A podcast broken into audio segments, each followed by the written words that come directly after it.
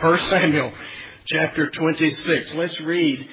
I'm going to tell you what we're going to do this morning is going to scare you to death. We're going to cover about seven chapters. Verse by verse. no, we're not going to do that. Uh, we will be continuing our study in the life of David, and I think you will see that these chapters that we'll be sort of surveying today, and I hope that you will go home and at your leisure and convenience, sit down and read through them. Read the accounts of what I'm telling you. I'm going to give you a brief synopsis and then some words of application. But go home and read it for yourself and look at how the things, the situations, and circumstances developed to bring to an end the reign of King Saul. 1 Samuel chapter 26, let's begin reading in verse 1. And the Ziphites came unto Saul to Gibeah, saying, Doth not David hide himself in the hill of Hachilah, which is before Jeshimon? Then Saul arose and went down to the wilderness of Ziph, having three thousand chosen men of Israel with him to seek David in the wilderness of Ziph. 1 Samuel chapter 26 picks up the story where we left off last week. We, of course, dealt with David and his encounter with his dealings with the fool, uh, Nabal being his name, and how he eventually winds up married to Nabal's wife. After Nabal is stricken by God and dies, David spins and takes Abigail for his wife. Now that sounds like a very romantic thing to you ladies, I'm sure, but I don't think it was probably the reality of it was not as romantic as you might think. He, she was marrying a man on the run.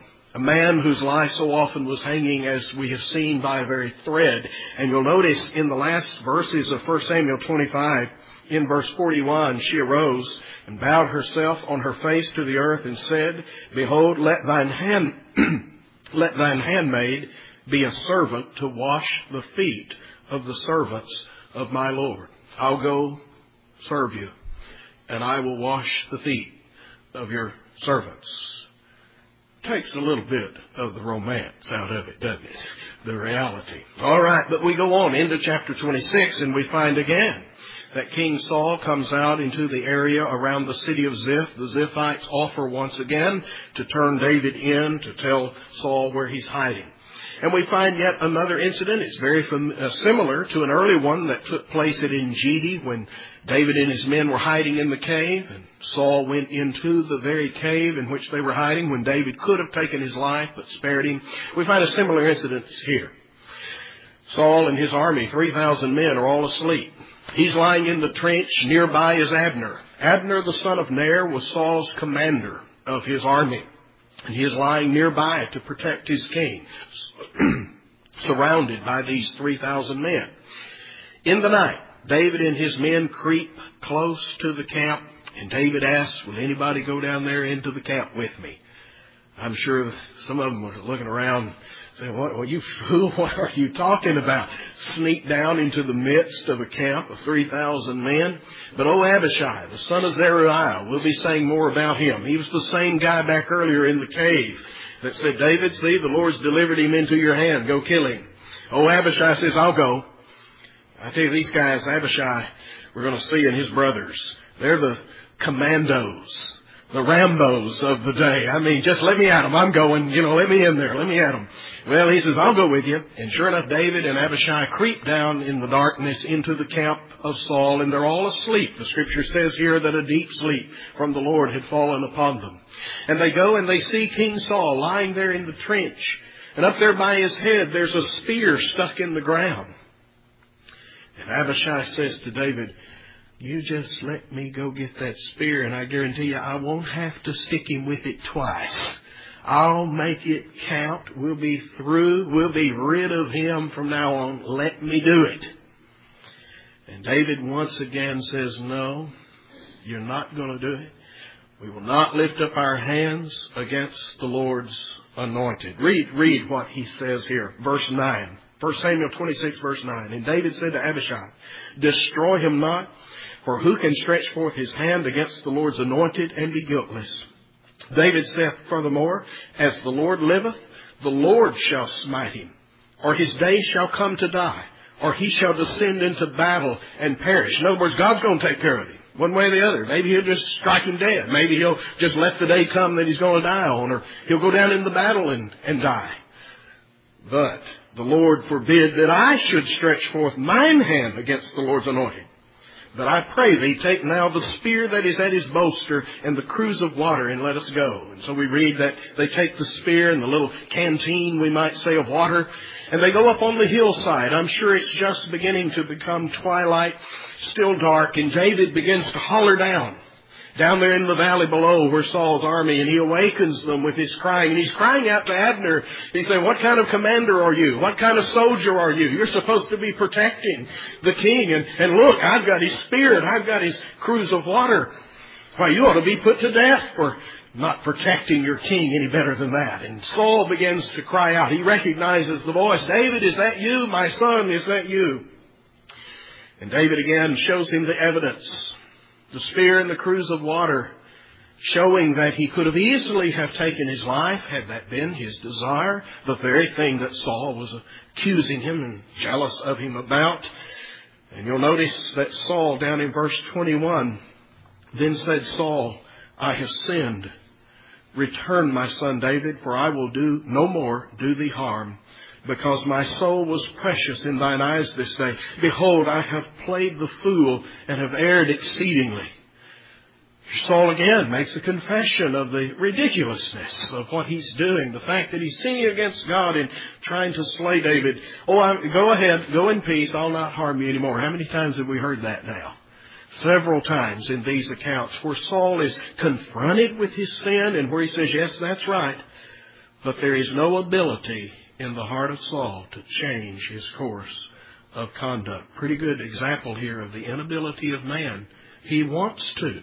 He wants to do better. Just like the old drunk, you know, he's just so sorry. Sorry that he's so sorry. Sorry for what he's done, hurt everybody. But he cannot change the course of his direction of life. He cannot turn himself. He cannot repent. He cannot create within himself a new nature. And we see that very clearly exhibited in the life of Saul. He certainly is not able to bring himself to rest in what God has ordained. Look down at the last verse of this chapter, 1 Samuel 26, verse 25. Then said Saul to David, Blessed be thou, my son David. Thou shalt both do great things and also shalt still prevail. So David went on his way and Saul returned to his place. In other words, David, I know that God's intending to bring you into my place. But he could not rest. Oh, we sung that wonderful hymn a moment ago, Steve. Jesus, I am resting, resting. Come unto me and rest, said Christ. And we see that there is this inability in the life of Saul to rest in divine providence. Well, you say, after all, Look at what providence had marked out for Saul. No wonder he couldn't rest. God was taking the kingdom away from him, going to kill him. Jonathan, same thing's about to happen to him. But oh, we've noticed the sweetness of Jonathan submitting himself to the will of God, whatever that be.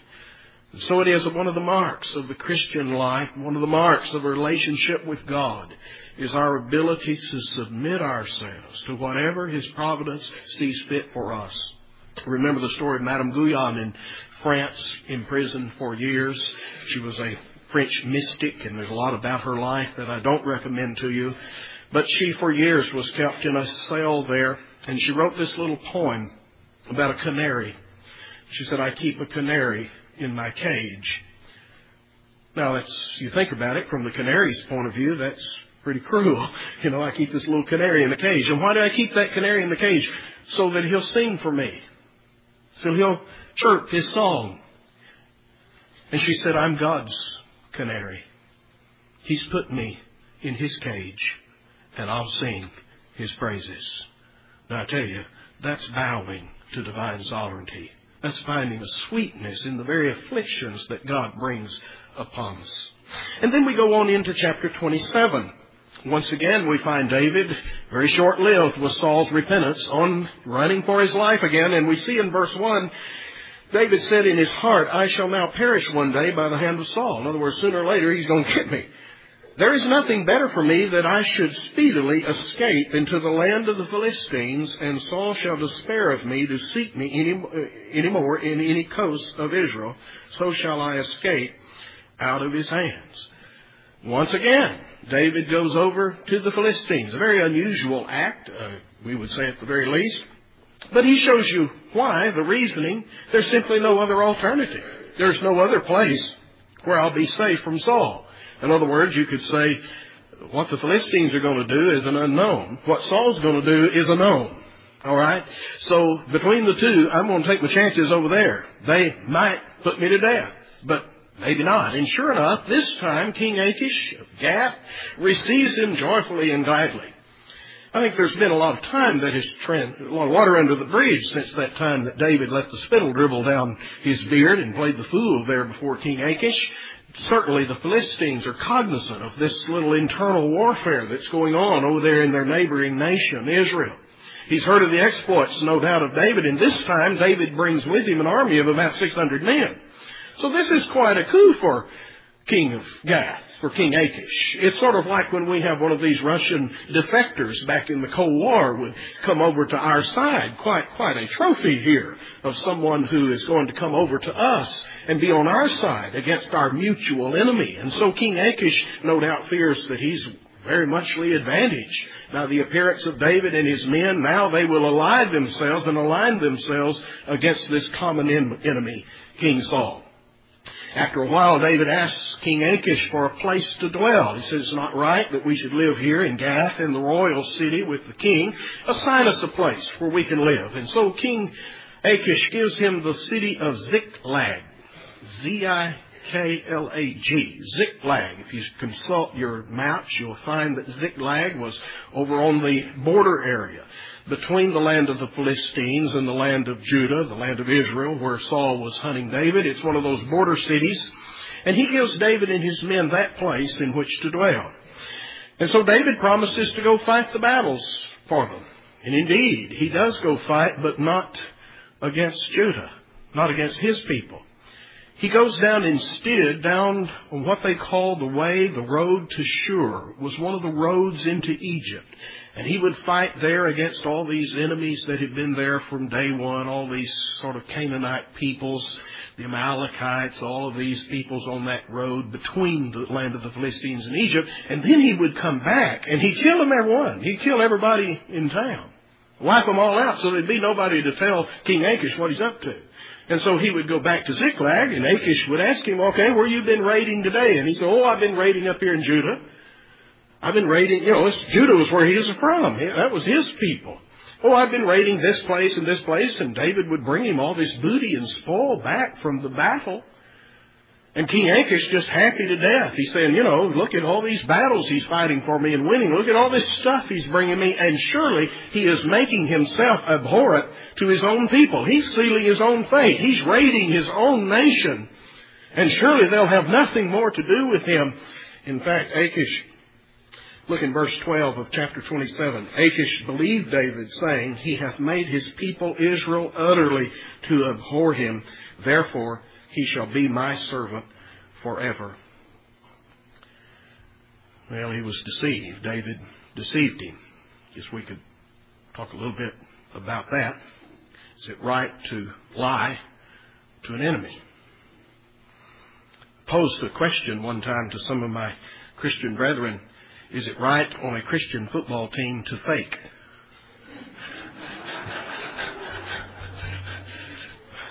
I think the very nature of the game demands it. The same thing is true in warfare, that if we have an enemy, it is understood that we're not going to tell the truth to our enemy. The nature of the game demands it. Anyway, let's leave that behind. Go on into 1 Samuel chapter 28. Now we find the Philistines massing themselves for an attack on the nation of Israel. Comes the time for a massive all-out assault on Israel and on the army of King Saul. And King Saul, we learn in the first verses of chapter 28, is unable to obtain any word from God. Samuel the prophet that had been his close counselor and advisor, at least in his early years, is now dead and gone. There's no dream from God. There is no word from God. And so he is desperate to know what he's supposed to do. We find that the, our, the battle is to take place up in the northern area, much further north than where we've been talking about. Uh, the Israelites are over on a mountain called Mount Gilboa. Down in the middle is the valley of Jezreel, and the Philistines camped on the other side. And uh, Saul is absolutely desperate to find out what's going to be his lot in the battle. And so we learn that he begins to inquire, is there a witch in the land? Now by a witch, what he means is a, what we would call a medium. That is, the King James says, puts it in these words, one who has a familiar spirit. Now what we're dealing with is what is sometimes referred to as necromancy. Necromancy. It is the act of seeking to communicate with the dead. We sometimes see that or hear about it using a medium to try to be a spokesman for a departed loved one. You're trying to get in contact with their spirit.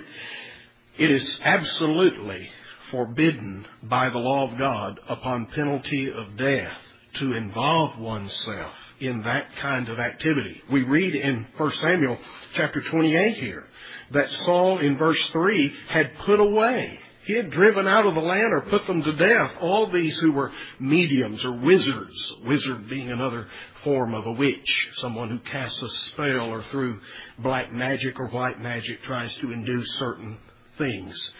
Saul himself had driven these people out of the land and now Saul is asking, is there some witch, some medium out here that we can inquire of? And his men mention there, well, there's this one woman over at Endor. And so they go to visit her in the night. He disguises himself, shows up at her house, and of course she's very cautious. Uh, she's got the idea that they're out to find out if I'm a medium, and if they learn that I am, they're going to have my head.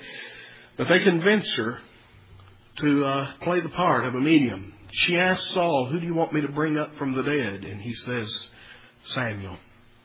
Bring Samuel up.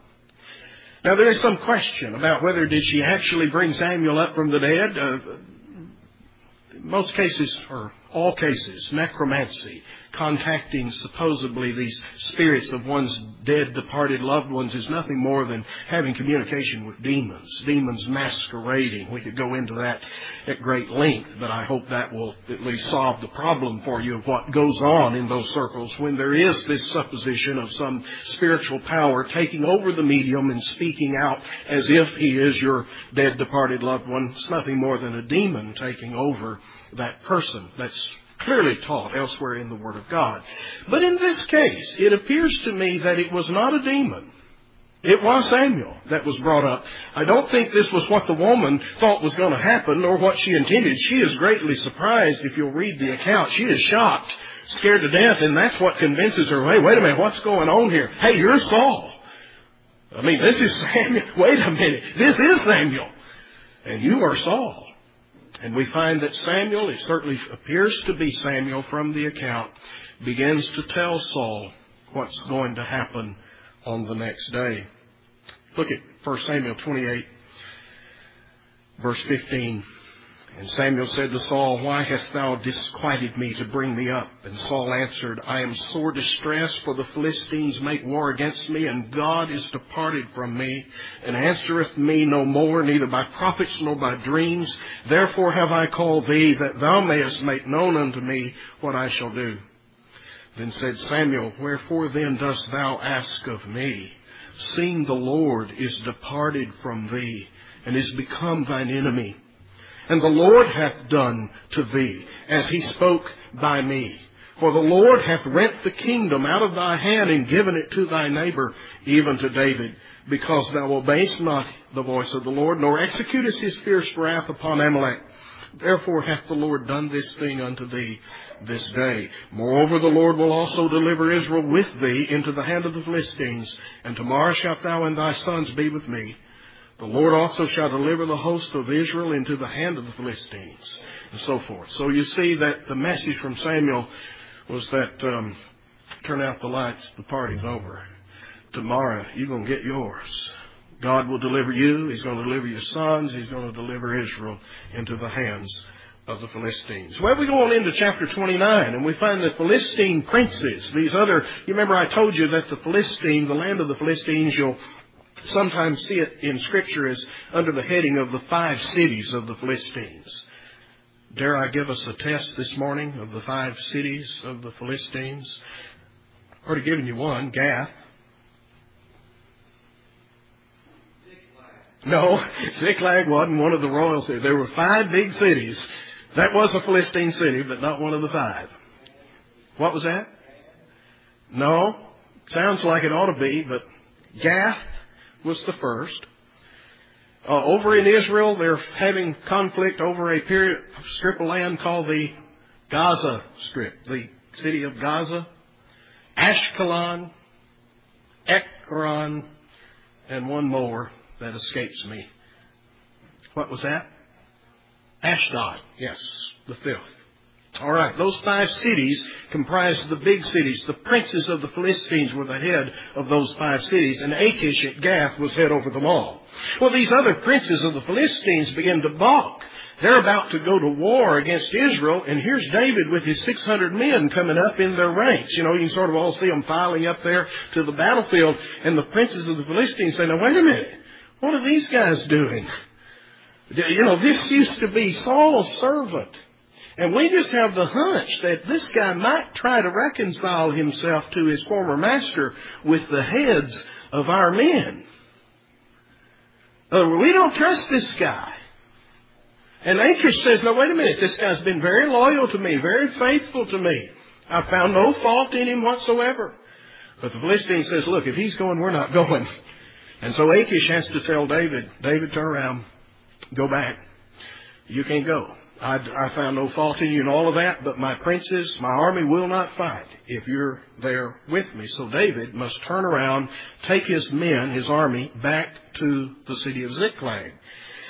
And what we learn in chapter 30 is that while all of this is going on, you see, while the Israelites and the Philistines are all occupied up here with their battle up their way in the north, as I was describing to you, the Amalekites come from the south and attacked.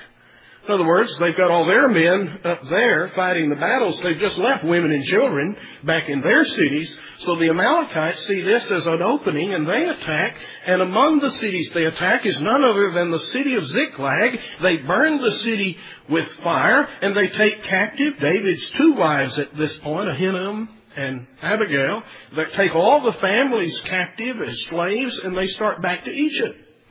So David and his 600 men come over the hill expecting a nice warm welcome from home folks, and they come over the hill and the city is utterly burned and destroyed and all their possessions carried off and their families taken away. You can imagine what went on, all the weeping and wailing that it speaks of here. But we were, in fact, David's men, well, they want to stone David to death. Look at verse 6. 1 Samuel 30, verse 6. And David was greatly distressed, for the people spoke of stoning him, because the soul of all the people was grieved, every man for his sons and for his daughters. But David, here's another little insight into his character. David encouraged himself in the Lord his God. And David said to uh, Abiathar, the priest, Abimelech's son, I pray thee bring me hither the ephod and Abiathar brought hence the ephod to David. And David inquired of the Lord, saying, Shall I pursue after this troop? Shall I overtake them? And he answered them, Pursue, for thou shalt surely overtake them, and without fail recover all. In other words, God's direction is, David, go, go get them. Go after them. You'll catch up. Now see, this is quite a situation. All they know is the city's been burned, their family's been carried off, but where have they been carried off to? Where did this group go? Where did these raiders take them to? This is sort of like looking for a needle in a haystack. But God says, yes, pursue them. You'll catch up to them. You'll recover them all. And so we learn that they strike out southerly and they come out in the middle of the desert upon an Egyptian wandering around out there. And they take this guy. He's about dead. Been out there for three days without food and water. They take him into their camp, give him a little nourishment, and they ask him, uh, "Who are you?" And he says, "Well, I'm I'm an Egyptian, but I'm a slave to an Amalekite." And a few days ago, you see, we went on this raiding party and we raided up into Israel and we raided over into Judah and we raided up into the Philistines area and we raided Ziklag and burned it down. And David says, Can you take me to where they're going? And he says, well, yeah, if you'll promise not to kill me, I'll take you there. So sure enough, this fellow that they captured, again, boy, wasn't this a lucky break? Capture this guy out here in the middle of the desert. Used to be in the raiding party. They've left him to die. He got sick on his master, and they just threw him out in the desert to die.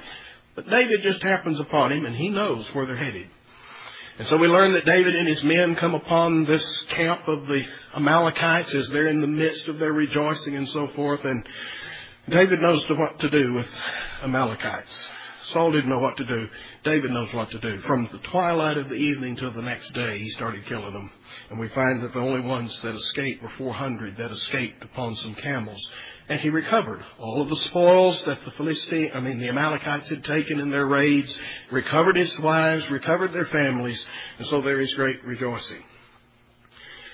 While that's going on down south, the Philistines attack the army of Saul up north on Mount Gilboa. Chapter 31 gives you the account of what happened. That the Philistines were victorious in the battle, and one by one, three of Saul's sons were slain. Jonathan slain. And as Saul saw, that's tricky, Saul saw the course of the battle, saw that it was about to be all over. He calls upon his armor bearer to run him through, to thrust him through with the sword, so that he not fall into the hands of the Philistines. He knows, of course, that he will be brutally tortured and treated were that the case. But the armor bearer is fearful of doing that, so Saul takes his own sword and falls upon it, attempting to commit suicide. We find the next day the Philistines go through the battlefield, stripping the dead, taking anything of value, and they come upon King Saul. They behead his dead body, and they take his body and the bodies of his three sons, and they take them up to the city of Bethshan, and they hang them over the walls of those cities as a trophy of their victory. A brutal day, wasn't it? Well, in 2 Samuel chapter 1, David now has made it back to Ziklag. While he's been occupied that way, the battle has been going on up at Mount Gilboa. And one day a man comes wandering in from the hills, a man that's come out of the camp of Saul, comes wandering into David's camp. He's been looking for David, trying to find him. This man comes in, he says, I was there, I was there at the battle. David says, What happened? He says, Well, Saul's dead, Jonathan's dead, two other of Saul's sons are dead and I've come to tell you. David says, now wait a minute, how'd you know? He said, well, I just happened to be there and I saw Saul fall upon his spear to run himself through, but he didn't die. He was still alive. And he saw me and he says, come slay me. Put me to death. Still fearful of the Philistines. And so the man said, well, I stood over him. Verse 10, I stood over him and slew him because I was sure that he could not live after he was fallen. I knew he was going to die, so I went ahead and put him out of his misery. And I took the crown that was upon his head and the bracelet that was on his arm and have brought them hence unto my Lord. I took his crown off and his bracelet off and I brought him to you. This fellow thinks he's going to get a big reward. And David says to his men, kill him. How? Well, let's have, have you got the picture? We've run over a lot of ground, a lot of territory this morning. I've tried to sort of boil it down to, to its essence. But what can we learn? What do we see in all of this? And obviously we're sort of, it's different situations, but it's really the same story. Again, we come upon the life and the character of David being exhibited. We see that meekness, that is so sweet about David, we see it once again exhibited in spite of the opportunity that he had to slay Saul, in spite of the instigation of Abishai saying, come on, come on, let's do it, let's do it, let's be rid of him. David simply will not lift up his hand against Saul. The point being, as he says to Abishai, perhaps God will strike him down. Perhaps he'll die in the battle. Perhaps his day will come to die. We've all got that day, by the way. God knows when it is. You and I don't know. But there is that day out there on which we're going to die. And David says, perhaps that'll be how it is. You see, what David is saying is, God will take care of Saul. This is God's man, and God will take care of him. He'll judge him. He'll take him out of the way. But I will not lift my hand against the Lord's anointed. Perish the thought that David should set David on the throne of Israel. If God wants me on the throne, then He can take care of Saul and He can put me there. My, what patience. What submission to the sovereign will of God. What would you have done? I don't even want to know what you'd have done if it'd been me laying in the trench and you had the opportunity to put me, as we say, out of my misery, to finish my life off. Which one of us would have exhibited this kind of faith? This kind of confidence that God will take care of the situation, that all my times are in His hand, That if He wants me on the throne, He can advance me to the throne. But God forbid that I should kill His man in advancing myself. And then there is a beautiful little capsule here where we see God, David's confidence in the sovereignty of Almighty God. You know, we say we believe in a sovereign God. We believe in the grace of God. Don't you? I mean, we say, I don't care who it is, there but by the grace of God go I. Right? That's what we say. How do we live? Do we live consistently with that idea? Or do we deny the very truth and doctrine that we say we believe by the way we conduct our lives, by the way we treat other people? There is an interesting account back when David and his soldiers attacked the camp of these Amalekites and recovered the spoil and recovered their families. For you see, out of the 600 men that struck out out there in the desert trying to locate these Amalekites, 200 of them became so weary that they could not go on. They stopped by a brook. The brook's name was Besor. And only 400 men were strong enough to keep going. They had been pressing after these Amalekites for apparently a long time. The 200 simply couldn't go on any further. They stayed at the brook, stayed there by the baggage, by the provisions of the army, and David took the other 400 and went and fought the battle and was victorious. And as they now are coming back from the battle, coming back with all the spoils of the victory, the herds and the flocks, the, sheep and the goats and the cows that they had been able to take captive from the Amalekites, back with the men's husbands and wives and families. Some of David's men said, now wait a minute. Why should these guys get of the spoils of battle? Why should they get a share? They didn't go fight. They didn't rest their necks. They were too tired to go on, too weary. We'll let them have their wives and their children back. They can have their families, but they're not going to get any of this stuff. Now, I want you to consider that for a moment. Who gives you the strength to keep going? You say, well, you know, they're too weak. They can't, they can't endure like I can. Who gives you the strength? To endure. Who gave you the victory in battle? Did you do it?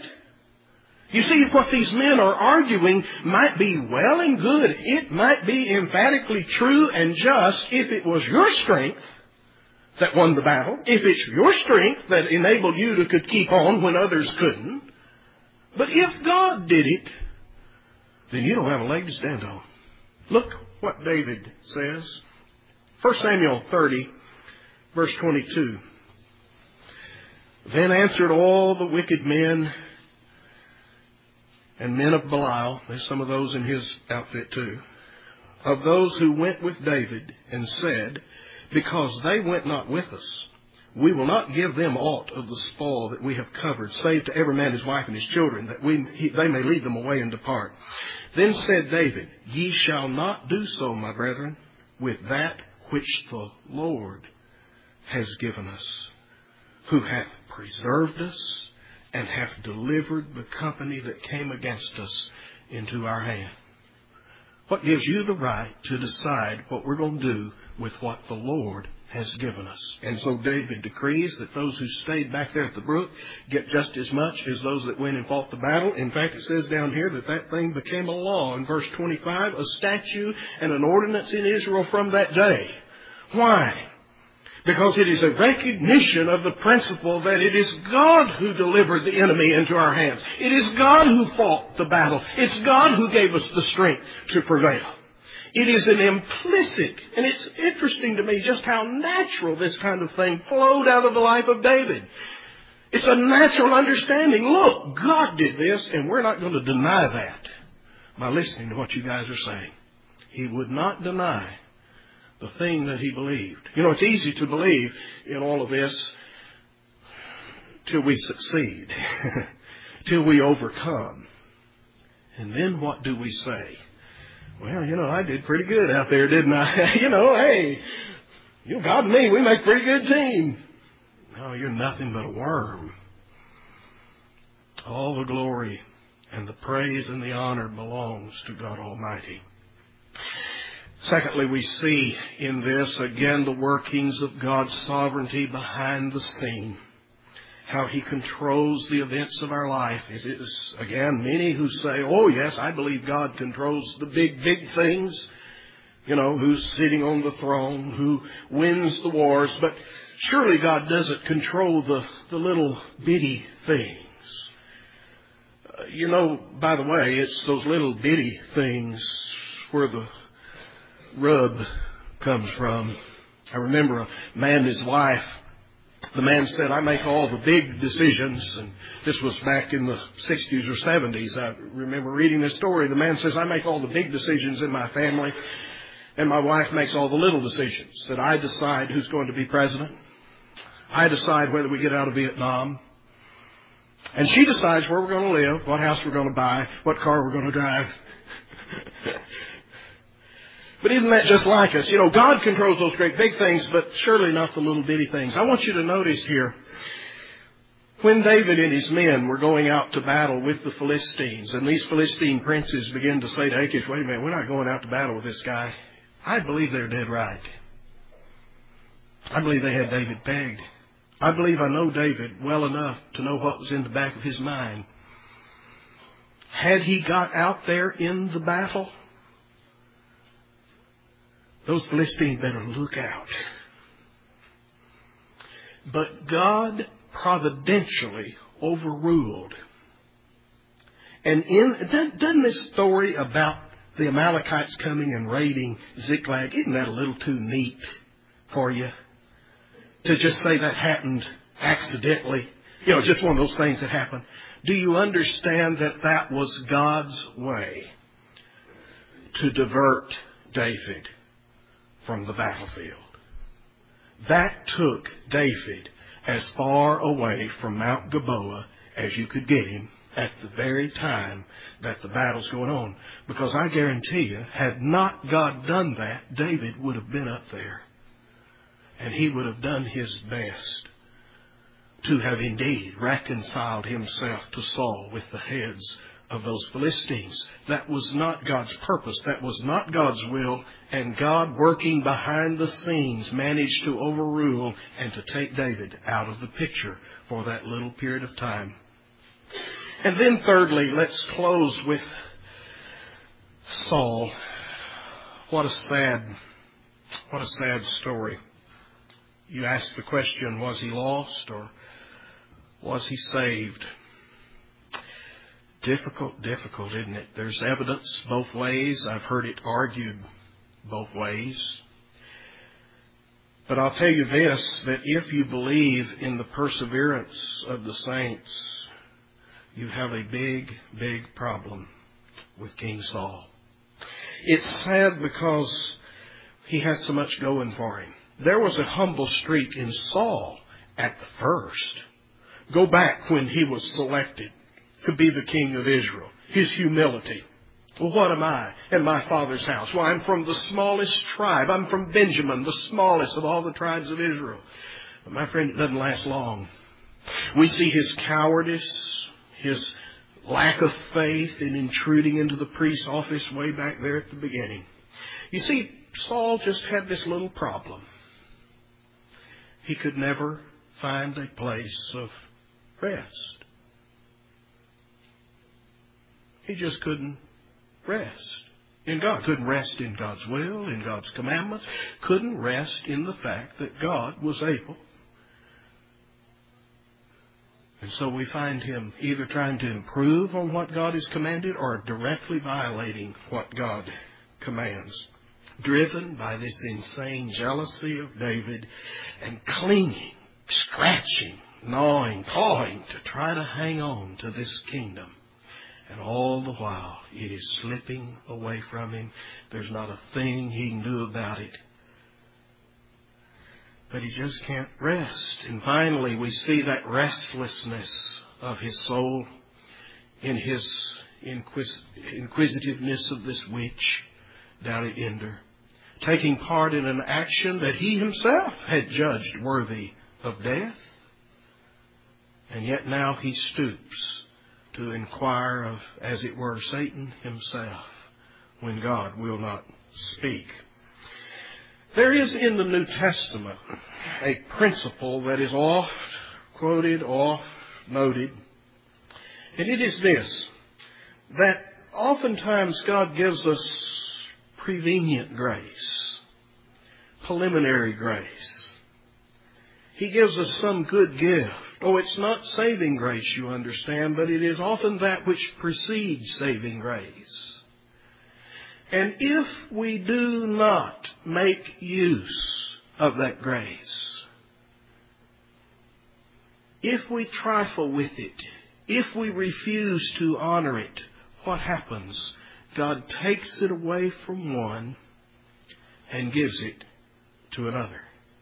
The scripture that's often quoted in the New Testament is that He takes from those who have so that they have I'm sorry, I'm not quoting it right. He takes away from those who have not, and he gives it to those who have. Let, let me have you read it just so you'll know I'm not making this up. It is the Gospel of Mark, but it's there, trust me.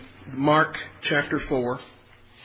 Mark 4, verse 24. Mark 4, verse 24. And he said unto them, Take heed what you hear. With what measure ye meet it, it shall be measured to you. And unto you that hear shall more be given. For he that hath, to him shall be given. And he that hath not, from him shall be taken even that which he hath. Christ is in the middle of his teaching ministry and he's saying to the crowds, be careful. Be careful what you do with the teachings, the truths that you hear. You say, oh, I can take it or leave it. Or I can go home and forget about this, and perhaps at a future day I'll, I'll get serious about this. Christ says, uh-uh. It doesn't work that way. For to you who hath, you get more and more. To you it shall be given, but to you who hath not shall be taken away that which you have. And some of you may be sitting out there saying, wait a minute, how do, if you have not, how do you have taken away that which you have? Luke's gospel sheds a little light on that. In Luke 8:18, he repeats this and he says, "It shall be taken you who have not shall be taken away from you what you seem to have." You seem to have it. For a little while, it looks like it's yours. It's in your hands. You say, well, can you give me an example of this? Oh, no better example can you have of the nation of Israel during the earthly ministry of our Lord. We've noted in our Monday night study how in about the midpoint of Christ's earthly ministry that he begins to take away from Israel what they had.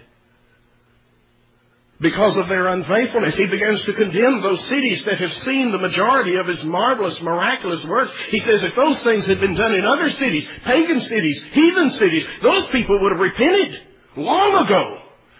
But you see it, and you see it again. You have me in your streets teaching and doing these miracles, and you still don't get it. Woe to you. And Jesus, little by little, begins to withdraw the light that had been given to Israel. From that point on, we learn that he teaches in parables. Oh, he had taught in parables before, but this time he only gives the explanation to his apostles. And the apostles are astounded. Now wait a minute, why are you teaching in parables to the crowd, but you, you give us the explanation? And he says, To him that hath shall be given, but he that hath not shall be taken away that which he hath. You get it?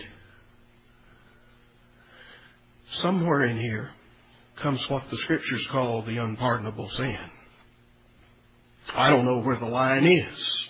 I don't know that any man knows. But I do know this, that what he's teaching is you don't trifle around with the grace that God gives you. The grace, the preliminary grace, the grace of being under the sound of the gospel of Jesus Christ. Do you understand the blessing of that this morning? Do you understand how lucky? And oh, I don't speak of myself as a pastor or preacher, God forbid, but that you should be in a church where the gospel is being preached. That you should have opportunity to hear. That it falls upon your ears. Oh, Jesus said, many wise men, many prophets have desired to hear the things that you hear and see the things that you see, and they didn't get to see them. And you want to play with them? Trifle? And so along with grace comes responsibility. You see it in that story about the talents being given to the three men, and one, what does he do? He goes and buries it. And when all is said and done, what's happened? To him that hath not is taken away that which he has. Remember what he says? Take the talent away from him, give it to the guy that got ten. They say, wait a minute, he's already got ten. He's already got plenty. But the parable says, to him that hath not shall be taken away that which he seems to have. To him that hath, more and more is given. I guess we could say, spiritually speaking, this is saying what we say in the old southern colloquialism you better make hay while the sun shines. Walk, says Jesus, while it is day.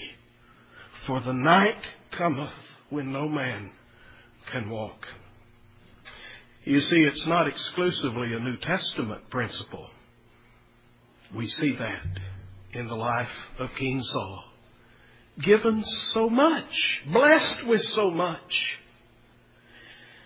And yet in the end, he lost it all. What he had was taken away and given to another. Do, you think it's just an accident? There on the battlefield, Saul lying there wallowing in his own blood. He even made a mess of killing himself.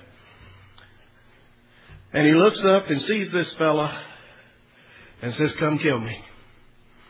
Put me out of my misery lest those Philistines get me. And this guy says, I sure will. I'll be glad to. And Saul says, Who are you?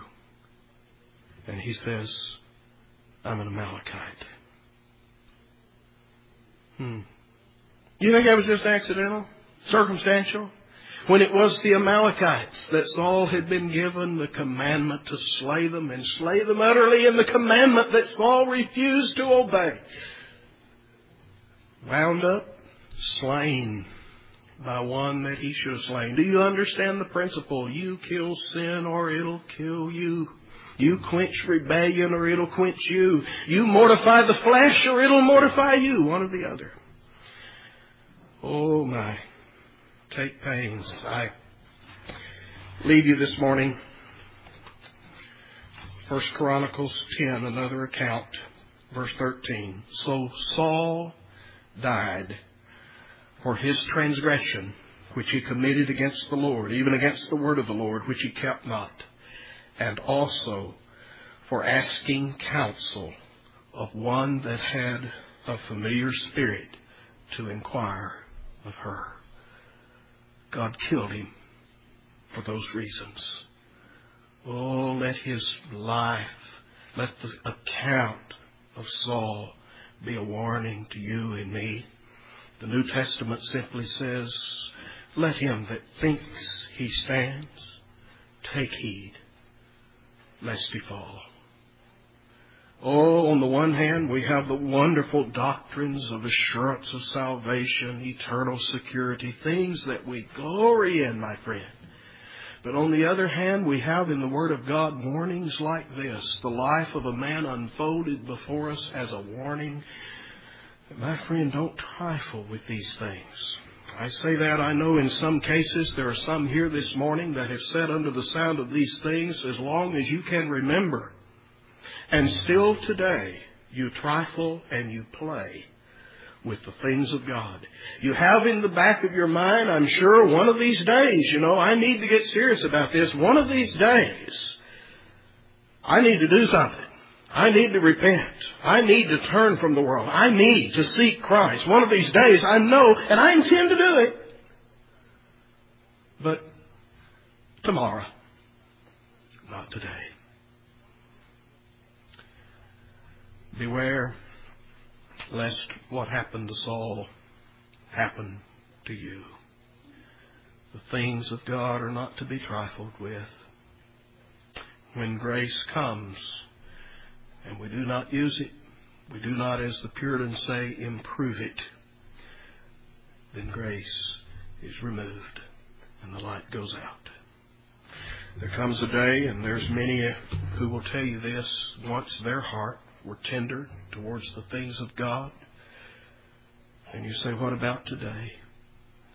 Hadn't thought about God in years. Never even crosses my mind. You know them. I know them. Let's pray. Help us to take these things to heart, Father. Oh, this is a sober story, sobering to us, and may it be so. Lord, cause us not to trifle with the wonderful things that we know, the things that we have heard, the beauty of the glory of the gospel of Christ. Father, may we not convince ourselves that all will be well if we delay. We wait till tomorrow. Lord, it's not in our hands, not in man's power to redeem himself, to create himself anew. But Father, you've given us responsibility to seek, to come to the one who can, the one who has the power to change us and make us new. Father, we read of those who once the bridegroom came and the door was shut began to knock on the outside. Surely, Father, they could have knocked ahead of time. They could have knocked before then, before it was too late. Surely, Father, though we cannot save ourselves, though we cannot give ourselves the gift of life, surely, Father, we can camp out on the doorsteps of He who can. Lord, may you put that desire in the hearts of anyone today outside of Christ. Lord, may you draw by the power of the Spirit. May you convince.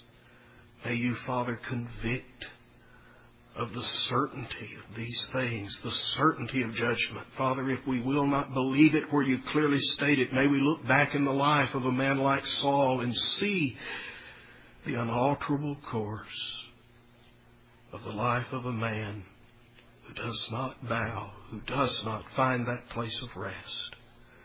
Lord, help us to rest our souls in Christ. May we come and learn of Him May we take his yoke upon him and learn that his burden is easy and his yoke is light. Help us today, Father. Speak to hearts according to our need. We ask it in Christ's name. Amen.